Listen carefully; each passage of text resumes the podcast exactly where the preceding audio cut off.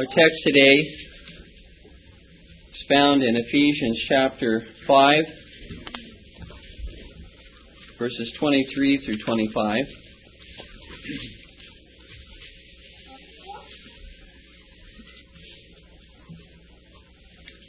For the husband is the head of the wife, even as Christ is the head of the church, and he is the Savior of the body.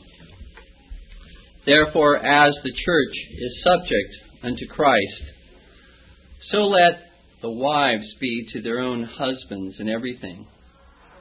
Husbands, love your wives, even as Christ also loved the church and gave himself for it.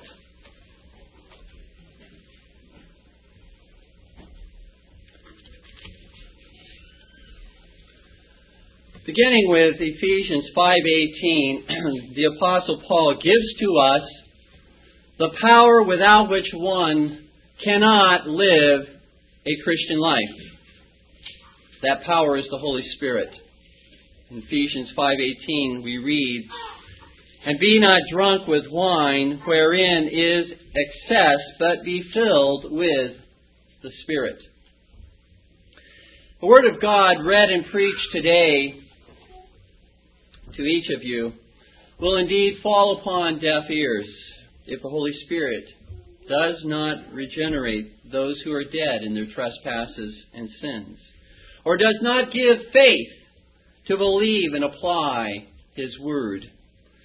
Of all the gifts which God has freely given to us, the gift of the Holy Spirit is that which far exceeds all other gifts in excellence.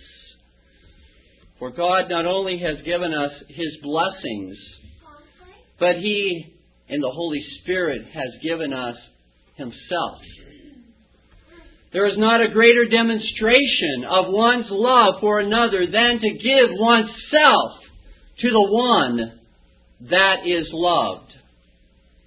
This filling of the Spirit is not a distinctive second work of grace as taught by Wesleyans and Pentecostals, but rather is an ongoing, continuous work of the Holy Spirit in sanctifying the Christian. The Apostle Paul states that the Spirit filled life of a Christian is to be manifested in all areas of life. First, in public assemblies of the church, as we see in Ephesians 5 19 through 21. Second, in relationships within the home, in Ephesians 5:22 through chapter 6 verse 9. Whether husbands and wives, parents and children, or masters and servants. And the spirit-filled life is to be effective in all other areas of life in general, as we see in Ephesians 6:10 through 20.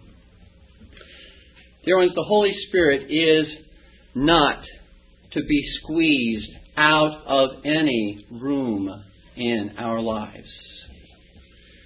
This is to be understood, and thus understood, dear ones, that if we would have the kind of marriages that bring glory to God, edification to others, and edification to ourselves, we must be continuously filled with the power of the Almighty Spirit of God. We can't. We can't change ourselves. And we certainly cannot change our spouses. This is true whether we are married to a Christian or married to a non Christian. You may be one of the means, dear ones, by which the Lord effects change in the life of your spouse. But remember, you are not the Holy Spirit. You cannot effect that change. You can be the means by which God may change another person, through whom God may show love, compassion, speak the truth, but you cannot change another person. That is God's work.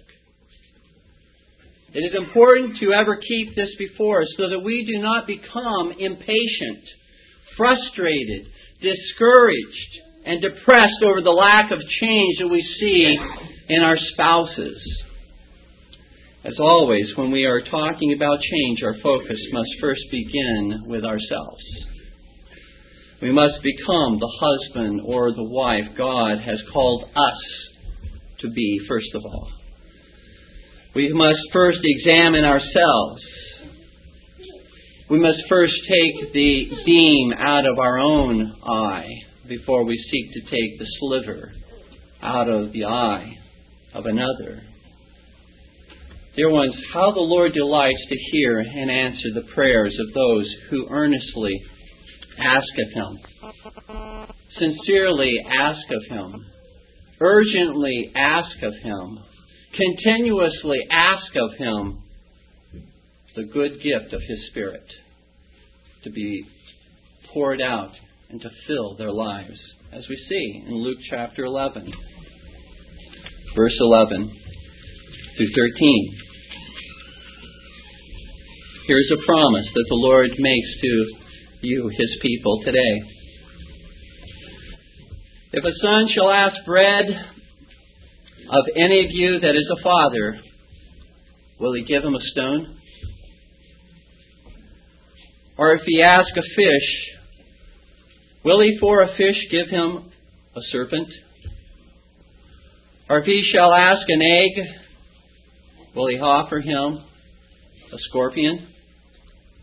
If ye then, being evil, know how to give good gifts unto your children, how much more shall your heavenly Father give the Holy Spirit to them that ask him? Neither husbands nor wives, dear ones, are without the need for improvement in their lives, in, res- in their respective duties. No one has reached that place where we cannot grow, where we cannot improve, where we cannot confess sin and seek God's grace in our lives. All of our marriages are in need of God's sanctifying grace. Let us then eat and drink freely of Christ today as we feed upon His Word to our spiritual help in our marriages. And let those who are single, those who are courting, those who are soon to be married, take heed to the Spirit of God today that you might build your marriage from the outset upon this firm foundation. This Lord's Day, we will focus our attention upon two main points the role of a husband and the duty of a husband. we'll continue speaking to husbands next Lord's Day, and then the Lord's Day after that, we will address the duties of the wife. First of all, then, the role of a husband in Ephesians 5:23. For the husband is the head of the wife, even as Christ is the head of the church and He is the Savior of the body. The primary role of the husband in the home is that of a leader, or as Paul states in Ephesians 5:23, a head. The end or goal of a husband's leadership is to lead his wife in honoring Christ and in blessing others. And secondly, to protect his wife from that which threatens her spiritual and her physical life. Husbands, if our leadership is not intended to lead our wives in these directions, then we have failed to understand the very purpose of being a leader. Our leadership in the home should always be checked against these purposes. Moreover, we must understand that just as the church has only one head, that is Christ, and as the human body has only one head upon its shoulders, so the Lord says a marriage has only one human head or leader, and that is the husband. This is not my mere opinion, but God's express declaration. If anyone has disagreement or problems with that, then the problem is not with me. It was with God Himself. Also note that Paul says in Ephesians 5:23 that the headship of the husband in relationship to his wife is patterned after the headship of Christ in relationship to his church. The Lord has not left us to our own blind blindness in seeking to be a faithful leader within the home. Simply going in whatever direction we as husbands want to go. He has given us an example to follow in Jesus Christ. Men, are our wives learning about Christ's loving leadership as they observe our own leadership? We can either, husbands, we can either illustrate the loving leadership of Christ over his church by our godly imitation of Christ's leadership, or we can blur the loving leadership of Christ over His church by our ungodly imitation of worldly leadership. Having stated the role of the husband, let us proceed to make some necessary qualifications concerning his headship and leadership within the home. First, a husband's leadership does not in any way imply that a wife is inferior to her husband as to her essential nature. For they were both made in the image of God according to Genesis chapter 1, verses 26 through 28. Nor does a husband's leadership imply that a wife is inferior to her husband as to her spiritual relationship to Jesus Christ for they are equally heirs together of the grace of life, according to 1 Peter 3 7.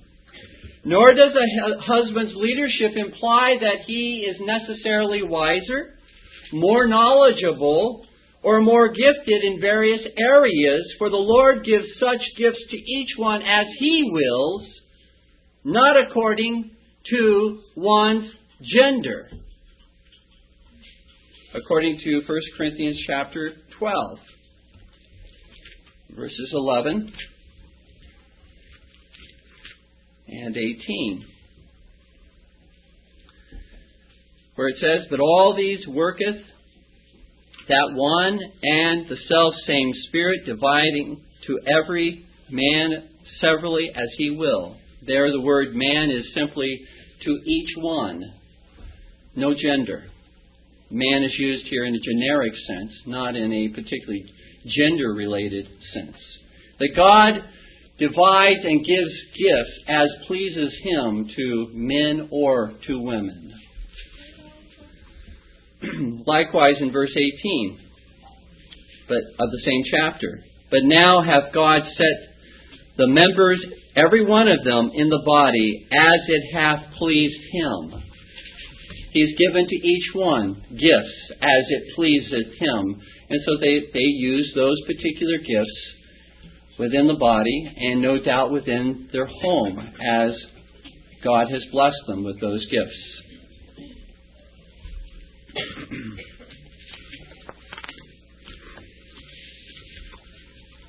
Another qualification is that the husband's authority to lead is not his own in an absolute sense, but rather is delegated to him by God.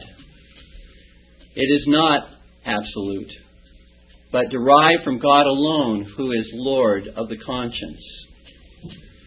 Acts chapter 5, verse 29 applies in all relationships where there are relationships of headship. Where the apostles say to the chief leaders of Israel that they will obey God rather than man. Likewise in 2 Corinthians 1:24 the apostle Paul includes himself and his own authority when he says this to the Corinthian Christians, he, being an apostle, says, Not for that we, that is, we apostles, not that we have dominion over your faith, but are helpers of your joy. For by faith ye stand. Just as the faithful civil magistrate is the minister of God or a servant of God to thee for good, so is the faithful husband likewise to be a minister of God or a servant of God to his wife for her good and not for her destruction, for her well being. Thus, the husband must always lead his wife in a way that is first and foremost honoring to God. He basically shirks and abdicates his authority if he leads his wife in a direction that does not honor God. And that is, if he does not lead her in a way that is in accordance with the revealed will of God. if he leads her in any other direction, then he has abdicated his authority, his rightful authority at that particular point. And secondly, a husband must always lead his wife in a way that is edifying or beneficial to the spiritual and physical well-being of his wife according to 2 Corinthians chapter 10 verse 8 where the Apostle Paul again says, For though I should boast somewhat more of our authority, again speaking of the authority of the apostles, which the Lord hath given us for edification, and not for your destruction, I should not be ashamed. Notice there that authority is given for edification and not for destruction. Authority is not given to crush, but to build up.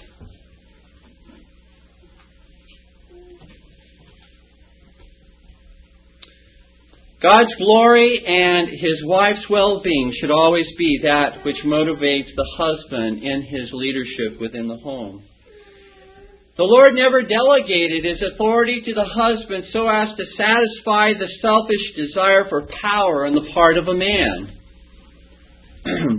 Although I do not condone the scornful attitude many women have toward the biblical concept of male headship within a marriage, which the Bible teaches, I submit to you that very often there, that is, uh, the uh, women's resentment toward male leadership is severely aggravated by either the overbearing attitude, words, and actions of men toward their wives, or by the cowardly attitude, words, and actions of men in surrendering all godly leadership in the marriage to their wives. You can neither respect someone who is a, a tyrant, nor can you respect someone who is a coward who is a wimp. It is very, very difficult if we, any of us, whether it's a male female relationship or whether it's a male relationship to another male, if we see those attributes in a man, even as men, it is difficult to have respect for that person. We would all acknowledge that. That's just common sense. I've witnessed many times when husbands have humbly repented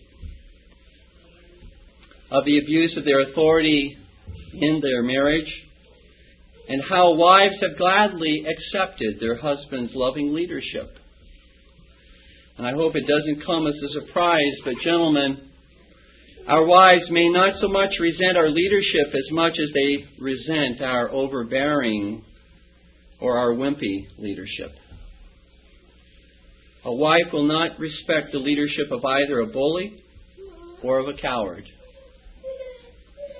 Dear ones, selfishness and authority have no rightful place together in our marriages. However, self sacrifice and authority should always be joined together in a marriage, according to the words of our Lord in another context dealing with authority in Matthew chapter 20, verses 25 through 28, where I would submit the principles of leadership would be likewise appropriate when applied in the home as well. Matthew 20, verse 25. but Jesus called them unto him and said, Ye know that the princes of the Gentiles exercise dominion over them, and they that are great exercise authority upon them. But it shall not be so among you, but whosoever will be great among you, let him be your minister. And whosoever will be chief among you, let him be your servant. Even as the Son of Man came not to be ministered unto, but to minister and to give his life a ransom for many. I'd submit we can apply that in the home because we are to pattern as husbands our authority after that of Jesus Christ, who came as a servant. Came with authority, but came as a servant. William Gouge in Domestical Duties, uh, page 378, has aptly cautioned us men in the use of our authority with these words Authority is like a sword which with overmuch using will be blunted, and so fail to do that service which otherwise it might when there is most need. A wise, grave, peaceable man may always have his sword in readiness, and that also very bright, keen, and sharp. But he will not be very ready to pluck it out of his scabbard he rather keepeth it for a time of need, when it should stand him in most stead. Such husbands, therefore, as are too frequent in their commands, show themselves nor grave, nor wise, nor lovers of peace. As the use of an husband's authority in commanding must be rare, so when there is occasion to use it, it must be with such mildness and moderation tempered. Husbands, as those who have been given authority within our homes, along with that authority to rule on behalf of God, to the edification and well being of our wives comes a time of reckoning in the future, at which time we will stand before the living God and will give an account of our faithfulness in the use of God's delegated authority within our marriages. Always remember, with authority comes greater responsibility. Thus, we should not be conceited over the authority given to us by God, but rather be humbled by it, greatly humbled, and fear the Lord our God in our use of that authority given to us by God. The second main point the duty of a husband. In Ephesians 5:25 says, "Husbands, love your wives, even as Christ also loved the church and gave himself for it." All of the duties that a husband owes to his wife are summarized here under the single word love. God has commanded husbands to love their wives because, as leaders who have been primarily delegated God's authority to oversee the marriage, their weakness, the husband's weakness, and sinful tendency is to abuse the authority that God has given to them by either acting like tyrants or like cowards, either ruling with a rod of iron or running away from all responsibility to lead. But Paul, in declaring that husbands are to lead their wives, by loving them, makes clear that the use of leadership in the marriage is directed away from self centeredness and rather directed to the good and to the benefit and to the well being of the one who is loved. Thus, leadership in the home is always to be, without exception, a loving leadership. A loving leadership. That would be, again, in any situation. Ministers, elders, parents, civil magistrates should always be a loving leadership. What is the love that is to be exercised toward the wife? Well, first of all, it is not a mere romantic emotion, even though that is an aspect of love. It is not a mere romantic emotion for his wife that comes and goes. Indeed, there ought to be a strong desire for physical affection and intimacy on the part of a husband toward his wife. But this love in Ephesians 5:25 is much more than mere physical intimacy. This love in Ephesians 5:25 secondly is not giving his wife whatever she desires, even if it is not good for her and is contrary to the revealed will of God. It's not giving to her what she necessarily desires. Just as giving into the demands of our children is not demonstrating our love for them, so likewise giving into the demands, threats, manipulations, or tears of our wives is not necessarily demonstrating love for them if what they want is contrary to God's revealed will and is not, in our judgment, good for them. We never love our wives as we are herein commanded when we are led to sanction or to approve that which is unrighteous. For love, according to 1 Corinthians chapter 13 verse 6, rejoiceth not in iniquity, but rejoiceth in the truth. In fact, gentlemen, if we want to define the kind of love that we are to have for our wives, we need to daily look at 1 Corinthians chapter 13. We need to remind ourselves of the of this particular passage of Scripture which so clearly lays out for us the qualities of love that we should have for one another, but I would suggest to you even more so in the love that we have men for our wives. Though I speak with the tongues of men and of angels and have not charity, I am become as sounding brass or a tinkling cymbal. And though I have the gift of prophecy and understand all mysteries and all knowledge, and though I have all faith so that I could remove mountains and have not charity, I am nothing. And though I bestow all my goods to feed the poor, and though I give my body to be burned and have not charity, it profiteth me nothing. Charity suffereth long and is kind. Charity envieth not. Charity vaunteth not itself, is not puffed up,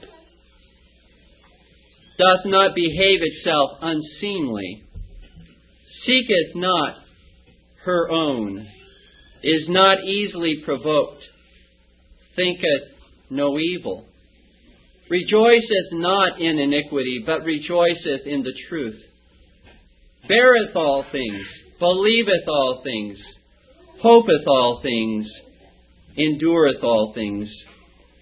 Charity never faileth.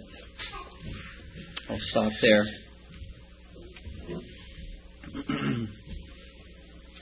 I would also suggest, wives, just because the Bible states that it is the primary responsibility of the husband to love his wife does not excuse wives from loving their husbands in the same manner that we have just read in the Scripture. No one, whether Christian or non Christian, whether male or female, whether married or single, whether young or old, is exempt from the duties that we have just read with regard to love.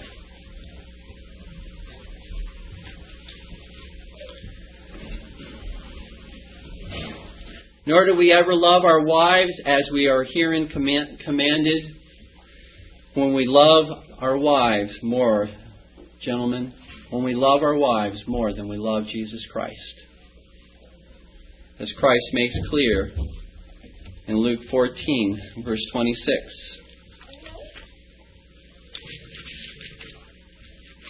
Wherein the Lord Jesus says, If any man come to me and hate not his father and mother and wife and children and brethren and sisters, yea, and his own life also, he cannot be my disciple. The wife is included there.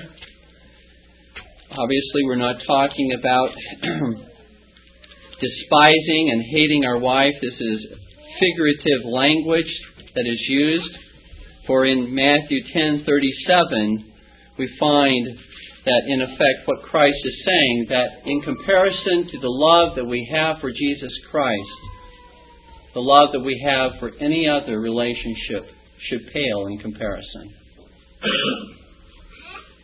in Matthew 10, verse 37, the Lord Jesus says, He that loveth father or mother more than me is not worthy of me, and he that loveth son or daughter more than me is not worthy of me. And we could certainly add, He that loveth a wife more than me, or she that loveth a husband more than me, is not worthy of me.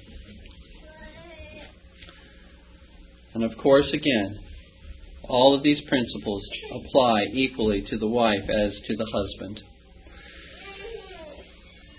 A third quality of this love that's commanded in Ephesians 5:25 is that the love that is commanded here is sacri- sacrificial love and is captured in the word give. That love that is commanded is captured in the word give. Notice in Ephesians 5:25, husbands love your wives even as Christ also loved the church and what? And gave himself. Gave himself for it.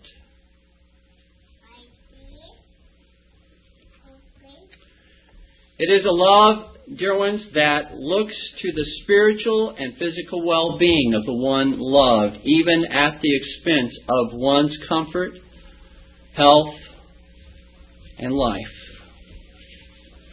Jesus Christ did not simply give us blessings, dear ones. He gave Himself. He laid sacrificially down His life for us. He gave Himself for us. That shows and demonstrates love. And so will we husbands do when we love our wives as Christ loved the church? In so many homes, wives are essentially bribed to keep quiet, to stay in line, and to keep some measure of order in the home by giving to them spending money to buy whatever they want. Dear husbands, certainly we should be giving our wives money that they can spend if we have it. We should certainly be allowing them that kind of freedom and liberty. I'm not talking about that, but what I'm saying is that when it becomes a bribe simply to keep a person in tow, then that is not sacrificial love, no matter how much you give. That's a bribe. Dear husbands, in reality, what wives really want from us is not money per se, but is simply that we give ourselves to them and for them. To give them time, time to talk with us, time to enjoy one another, time to spend in fellowship with one another, to go places together, to continue to, as it were, if we could use this term, to court your wife as you did before you were married. To have that sense that I want to spend time with this special person in my life. That's the kind of love that a woman would have to be crazy, out of her mind to reject. Fourthly, with regard to the characteristic of the love commanded here, the love commanded here in Ephesians 5:25 is also a, as we said earlier, a righteous love. It is a love that does not deviate from nor ignore the commandments of God. Parents, when we allow our children to do that which is clearly wrong and sinful because we do not want or because we want to avoid an argument, we do not really love our children. So likewise, when we as husbands say nothing about the clear or obstinate sin that we may observe in our wives just to avoid an argument, we do not really love our wives. Same may be said of wives with regard to their husbands as well. Did Jezebel show a godly love for King Ahab when she had Naboth murdered so as to give her husband Ahab exactly what he wanted, that vineyard? Was that love? Obviously not. Showing love in confronting sin, dear ones, also implies things like waiting for the best time to do so. Doing so in all humility. Doing so by first removing the beam from our own eye doing so with clear and conspicuous violations of God's commands rather than mere irritations, and doing so with a view to helping rather than destroying the one that is loved. And finally, dear ones, this love in Ephesians 5:25 is a supernatural work of God's grace and not a natural work of man's mere determination. Certainly, there is a common grace given by God to man in general, whereby even the unregenerate can demonstrate a certain measure of these qualities, but only those who are filled with the Holy Spirit of God can know and grow in the love of Jesus Christ that is commanded here to be exercised. And so let us not for one second believe that this is simply and only an act on our part. Certainly, when we do not feel the inner workings of the Holy Spirit in our lives to compel us to love our wives as we ought to, gentlemen, doesn't mean that we shouldn't still by way of simply doing what we know to do, carry out that which we ought to. We don't wait for some huge impression or overwhelming influence to, to occur in our life before we love our wives. In fact, I would submit to you that love for your wife, gentlemen, is shown even to a greater degree when you don't feel like it. When that emotion is absent and you simply do what you know is right to do in those circumstances and situations.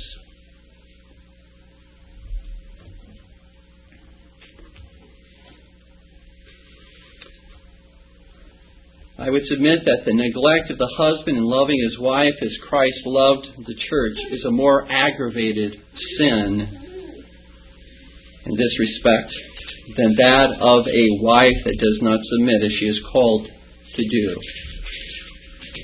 For this reason. Is more aggravated for this reason.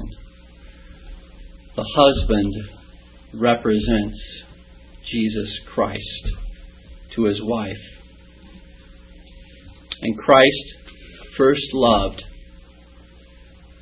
his bride, even an unlovable bride, even an ungodly bride. He first loved his bride and gave himself for her before his bride reciprocated and returned that love to him. I say that not I say that not, not as to to uh, excuse the sin of wives who will not submit to their husbands. That's not the point. But to demonstrate the primacy of a husband's duty to love his wife.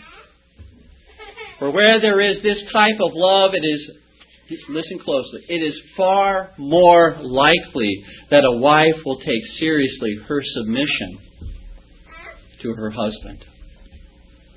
And wives, you can encourage your husbands to love you, even though it's their duty to love you when you're not very lovable. You can encourage that love by your patience with your husband, who is sincerely seeking to be a godly husband, weak and frail as he may be. And that's a great testimony if you encourage him. If you come alongside in his weakness and, he knows that you are standing with him, it's a great testimony of your love for him and your desire to have a godly husband to lead you. Husbands, I ask you to consider how you are training your own sons for their marriage. Will you have to tell them, don't follow my example in leading my wife and your mother, but rather follow Mr. So and so's example? Husbands, if we sincerely desire that our wives follow our leadership in the home, if we earnestly pray for a godly peace and order within our homes, a haven of rest within our homes, God calls us to imitate Christ by leading our wives in love, in laying down our lives for them, and in putting aside all selfishness so that we know we lead them because we love them, not because we are on a power trip.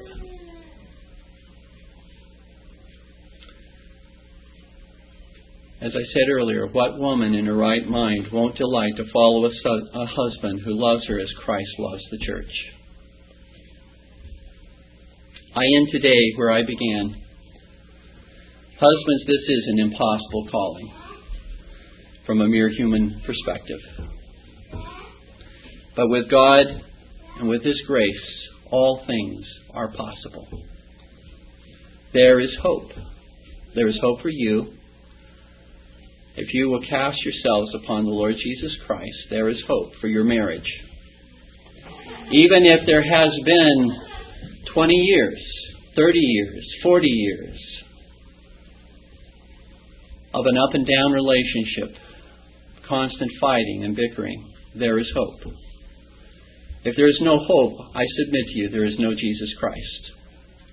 If there is no hope, I submit to you, there is nothing called the grace of God. We might as well forget the Christian life if there is no hope for us in our marriages to help us in our many weaknesses and frailties.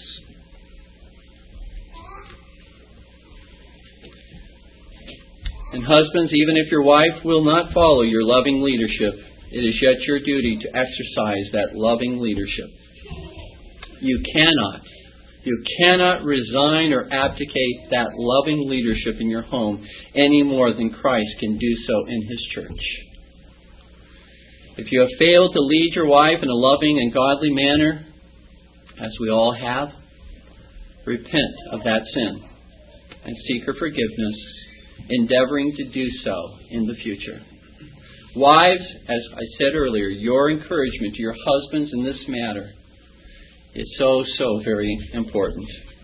For a husband who struggles in this area will not become a more effective leader by continually pointing out his weaknesses and faults. Your prayers for him and your loving submission to him will more likely help him to become the leader that he ought to be than if you continue to war against him. Our children, dear ones, will call us blessed if they see that love manifested between a husband and wife, yea, even their mother and father in the home. Let us stand together in prayer.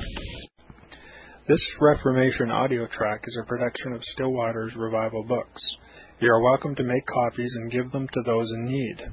SWRB makes thousands of classic Reformation resources available, free and for sale, in audio, video, and printed formats. It is likely that the sermon or book that you just listened to is also available on cassette or video, or as a printed book or booklet. Our many free resources, as well as our complete mail order catalog, containing thousands of classic and contemporary Puritan and Reformed books, tapes, and videos at great discounts, is on the web at www.swrb.com.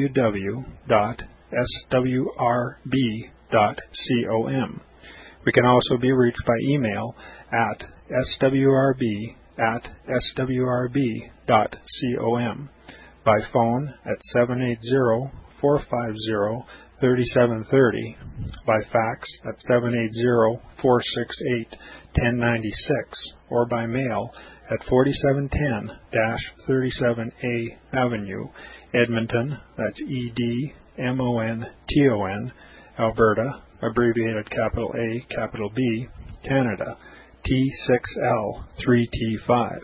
You may also request a free printed catalog.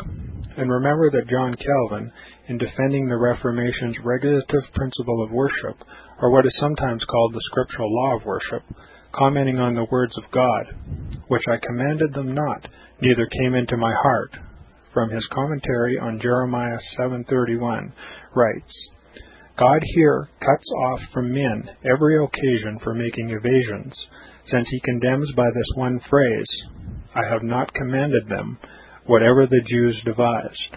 There is then no other argument needed to condemn superstitions than that they are not commanded by God.